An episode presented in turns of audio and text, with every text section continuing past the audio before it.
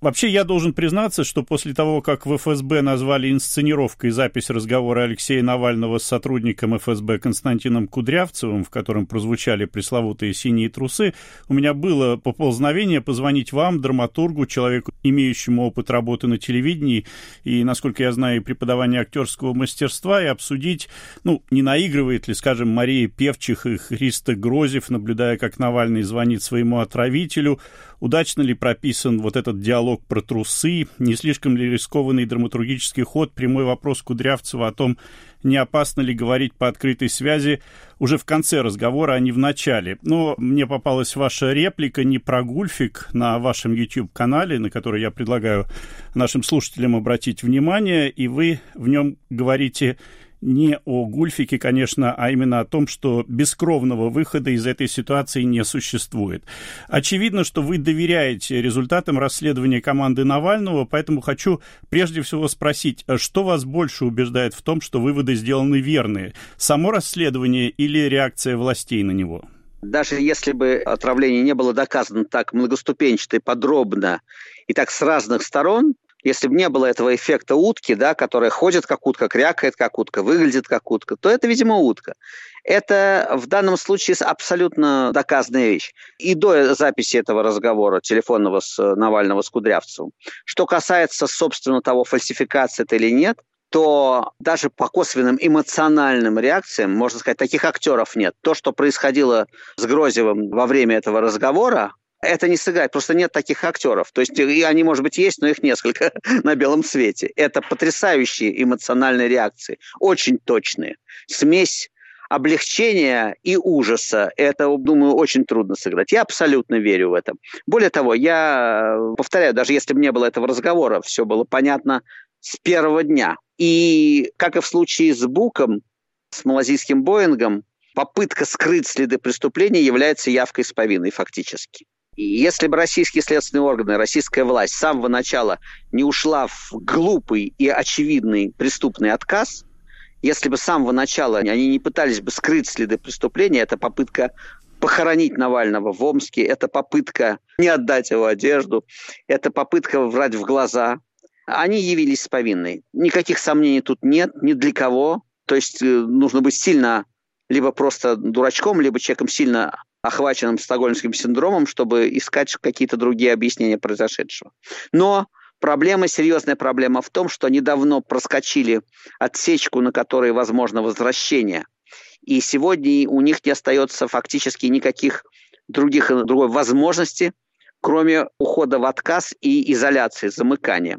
Если что-то изменилось, ну, может быть, вот с пятнадцатого года, с убийства Немцова за пять лет. Если что-то изменилось, то изменилась интонация ответов. А обратите внимание на последние реакции Пескова, да, на его просто хамство. Про гульфиковую зону, вот это все, да? Это просто хамство. Представитель президента, официальное лицо, даже они не пытаются делать вид, да? Они просто хамят. Они уже, у них нет никаких, собственно говоря, ни одного довода. Они ничего не могут возразить. Они могут только хамить и ухмыляться. Эта ухмылка означает, что в России им ничего не грозит, потому что все у них под контролем. Средства массовой информации большие, ОМОН, Нацгвардия и Центр-Избирком. У них все под контролем в России. А наружу им выходить уже поздно. Они понимают, что они попались. И это позволяет им перестать делать вид. И вот это то довольно принципиальное, что произошло, мне кажется, уже после отравления Навального. Это окончательное сбрасывание масок. Собственно, никто не пытается даже сделать вид, что это не они. А это просто ухмылка, это просто бандитская ухмылка. Это просто означает, да, мы это сделали, и что вы нам сделаете? И вот это изменение довольно существенное.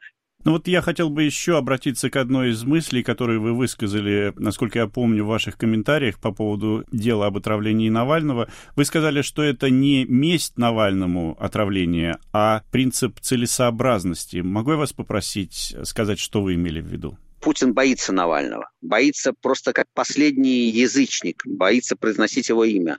Думаю, что версия Навального... Вот тут я не могу поручиться, конечно, но думаю, что версия Навального о том, что... решение о желательности ликвидации связано с угрозой выборов и с тем, что Навальный совершенно очевидно представляет потенциальную угрозу. И это усилилось, я думаю, в двадцатом году истории с Лукашенко, когда выясняется, что абсолютно, железобетонный режим, режим может вот так вот поплыть. Я думаю, что это вещи связаны. Но тут я, в отличие от самого факта отравления, тут нельзя быть уверенным в мотивациях. Но то, что это Путин, и то, что это не могло обойтись без Путина, это совершенно очевидно. Ну вот вы говорите о том, что бескровного выхода из этой ситуации не существует. С тех пор, как вы это сказали, против Навального возбудили уголовное дело. Ну, как я понимаю, его сейчас могут арестовать и по старому делу, превратив условный срок в реальный. А против Любови Соболь тоже возбуждено уголовное дело. Навальный за границей. Соболь не сможет принять участие в выборах, то есть фактически они выключены из игры. С этой точки зрения разве Кремль не победил? Ну вот особенно учитывая, что мы живем в эпоху постправды. Разумеется, победил. Разумеется, победил. Они могут не пустить Навального, Галямину, Любовь Соболь на выборы. Они в этих выборах победят, во всех выборах, которые будут при Путине, они, разумеется, победят или, по крайней мере, объявят себя победителями. В этом смысле они, разумеется, победители. Это только означает, и когда я говорил, что бескровного выхода, вот как раз если бы были выборы, то это был бы бескровный выход из ситуации, по крайней мере, дававший шанс на эволюционное развитие. Но они сами отрезают этот эволюционный выход, а поскольку, как сказано было в Швейке, никогда не было, чтобы никак не было, то, значит, выход будет каким-то другим. Вот как раз то, что они отрезали все возможности выборного изменения, это означает, что изменения произойдут как-то по-другому. Но ясно, что мировой уже не будет. То есть ни выборов, ни никакой эволюции. Они сами себя загнали. Они, им деваться некуда. Отсюда только под суд, причем по уже, это уже не коррупция, и это уже не какие-то подробности семейного обогащения, а это уже убийство. Убийство и покушение на убийство. И это означает, что никакие средства для удержания власти не покажутся им излишними. Они уже пошли на мокруху, прольют столько крови, сколько надо, чтобы остаться. Это совершенно очевидно. Мирно уже не будет. Но ведь значительная часть россиян либо не знает, либо не верит в то, что произошло, насколько я понимаю, вот исходя из опросов, проведенных даже независимыми социологическими центрами, такими как Левада-центр. Это не говорит о том, что эта ситуация может ну, просто сойти на нет, об этом забудут, и реального влияния, по крайней мере, в ближайшем будущем на ситуацию в России эта история не окажет. Не знаю. Это все выясняется только по окончании сюжета. Это накапливается, в какой момент количество перейдет в качество. Мы по предыдущим поворотам историческим, мы знаем, что предсказать совершенно невозможно. За месяц до обрушения советской власти, кто бы нам сказал, что советской власти не будет. Нет, мы не знаем, как это произойдет.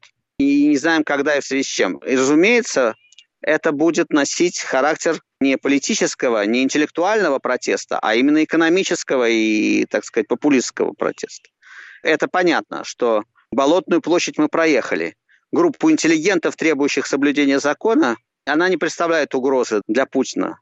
А дальнейшее наше загнивание и обрушение экономики когда-нибудь приведет к социальному протесту, разумеется.